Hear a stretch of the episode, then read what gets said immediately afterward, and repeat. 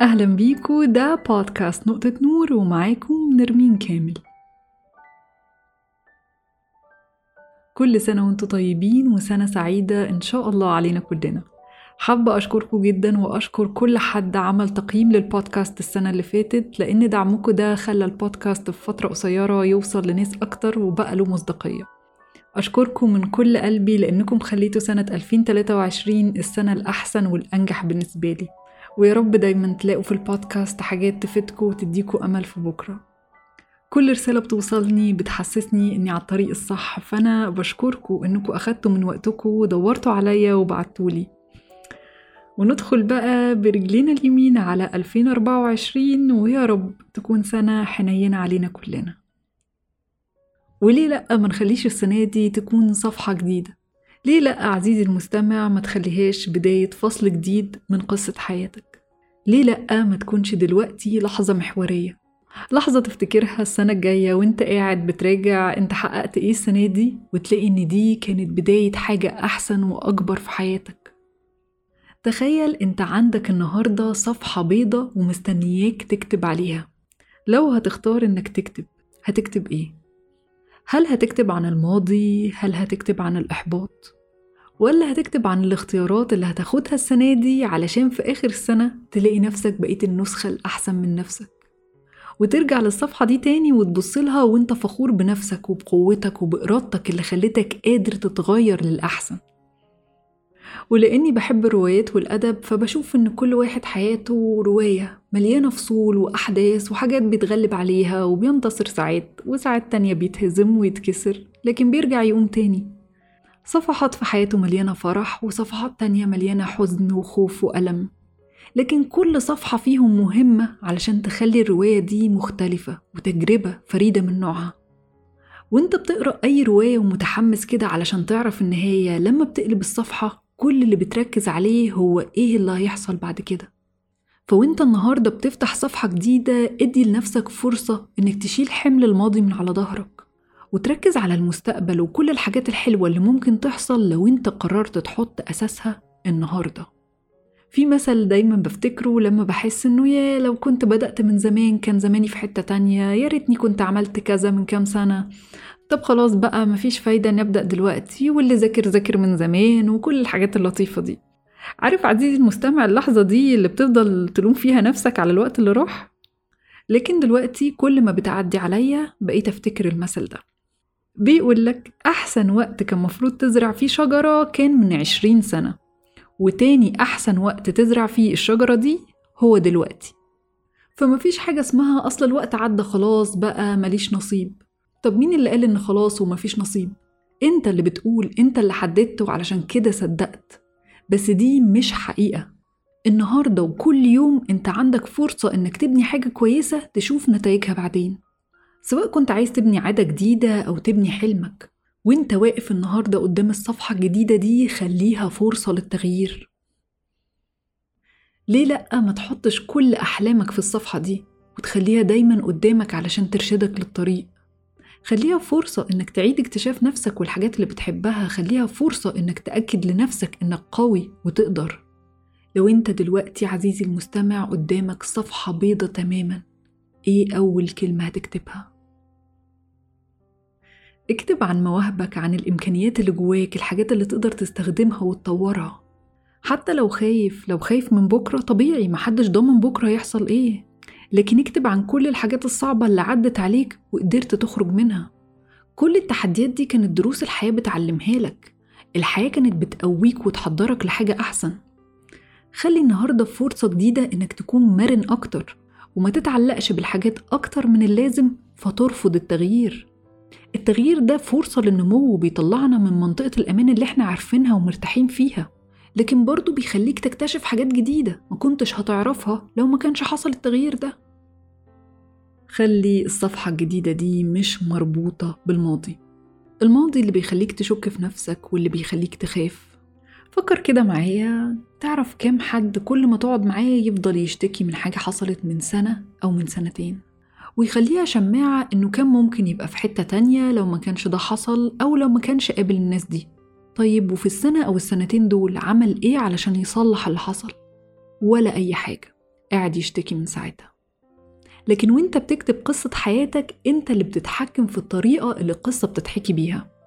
يا ترى دي قصة الضحية ولا قصة البطل؟ وعلى فكرة الضحية ما بيتعملهاش قصص هي بتبقى ضحية في وسط القصة. لكن الكل بيبقى عايز يعرف البطل هيعمل إيه علشان ينقذها أو ياخد حقها. خلي بقى الفكرة دي تبقى السبب اللي يخليك تعمل وقفة مع الماضي اللي بيمنعك تتحرك لقدام. شوف النهاردة مين الشخص أو الحاجة اللي أنت مش قادر تتخطاها وفكر في حلول. ولو مفيش حلول اتصالح معاها وسامح. وابدأ صفحة جديدة على نظافة. ليه لأ؟ ما تبقاش الصفحة الجديدة دي هي اللي هتكتب فيها عن خطوة شجاعة أنت مأجلها بقالك كتير. ليه ما يبقاش النهاردة هو اليوم اللي هتبدأ فيه رحلة التغيير؟ ما هو أنت المؤلف أنت اللي تقدر تقرر في أي وقت البطل هيعمل إيه. ليه لأ؟ ما تكتبش النهاردة القصة اللي نفسك يحكوها عنك. يا ترى بعد عمر طويل الناس هتفتكرك بإيه؟ اكتب قصة شبه أحلامك مش شبه خوفك. قصة خطوات ثابتة ناحية حاجة كبيرة. اكتب قصة عن اكتشاف الذات والحاجات الحلوة اللي جواك. يمكن أنا بتكلم كتير عن موضوع إنك تكتشف نفسك ده لأن هو ده بيكون البداية لقرارات جديدة. وتقريبا المشكلة الأكبر اللي كلنا بنواجهها هو لما بيكون في صورة جوانا عن نفسنا مش شبه الحاجة اللي إحنا عايزينها. الصورة دي بتسيطر علينا وعلى اختياراتنا. إزاي أنا هدخل بداية جديدة وأنا في نظر نفسي حد تاني؟ مثلا أنا عمري ما هنجح علشان أنا فشلت قبل كده أنا شخص محدش بيحبه فهبقى لوحدي. أنا مش بعرف ألتزم بحاجة أنا مش بعرف أكمل اللي بدأته. وكل المعتقدات دي بتوقفك بتشلك بتخليك مش قادر تدخل عصر جديد في حياتك. لكن خلينا عزيزي المستمع نبص على التاريخ. هو إزاي العصور بتتغير؟ إيه اللي بيقرر نهاية عصر معين وبداية عصر جديد؟ بيقول المؤرخين إن بيحصل حدث كبير حرب أو ثورة حاجة كبيرة يعني. وبنفس قوة الحدث ده بيحصل تغيير وبيبدأ عصر جديد. ولو طبقنا الكلام ده على حياتنا الشخصية فالحدث الكبير ده هو الثورة اللي انت بتعملها جواك. الثورة اللي بتطالب فيها بالتغيير للأحسن لأنك حاسس إنك تستحق ده. لكن اللي دايما بيقف قدام أي تغيير هو شبح الماضي. المؤرخين برضو بيقولوا إن العصور مش بتنتهي بين يوم وليلة لكن بتنتهي مع النسيان. لما الناس بتبدأ تنسى تماما العصر اللي فات وبتبقى عايشة بس في العصر الجديد. هنا بيكون العصر القديم انتهى تماما وبقى مجرد ذكرى. ولو رجعنا طبقنا ده تاني على حياتنا الشخصية مع الوقت وانت بتتغير بتغير هويتك لشخص تاني. ومع الوقت هتنسى الشخص اللي كان. ولما هيحصل ده وتاخد لحظة وتشوف انت عملت إيه هتقدر تشوف التحول من انك بتدور على إزاي تبني عادة جديدة لانك بتطبق المعلومات اللي عرفتها وهتشوف لما العادة دي بتتحول لأسلوب حياتك وبتعملها بعد كده بكل أريحية وسهولة وبتبني فوقيها عادة تانية أحسن. هتلاقي نفسك بتبعد عن أي حد أو حاجة ما بقتش بتفيدك إنك تتحرك لقدام ومحدش هيشدك لورا. يمكن انت النهاردة مش قادر تنسى الماضي حتى لو ده موقفك مكانك وبيضرك. لكن دايما بيجي كده نقطة في حياتك بتبقى عارف إن خلاص كده كفاية لازم تسيب الماضي في الماضي. ولازم تحط وقتك ومجهودك في الحاجات والناس اللي هتخلي حياتك أحسن. وأقرب لصورة هويتك الجديدة مش النقيض ليها. لما بتاخد قرار إنك تبعد عن أي حاجة بتقف في طريقك فأنت بتفتح السكة قدامك علشان تدخل عصر جديد. ولأنك بقيت فاهم أكتر فالعصر الجديد ده هيكون فيه فرص أكبر إنك تتطور ومع الوقت هويتك الجديدة هتبقى هي الهوية الوحيدة واللي هتبقى دايما بتزقك للأحسن فالنهاردة في صفحتك الجديدة عزيزي المستمع اسأل نفسك الكام سؤال دول هل في فكرة عن نفسك أنت قبلتها وصدقتها على إنها حقيقة؟ وهل الفكرة دي أنت بتستخدمها كعذر كل مرة بتحاول تعمل فيها أي تغيير؟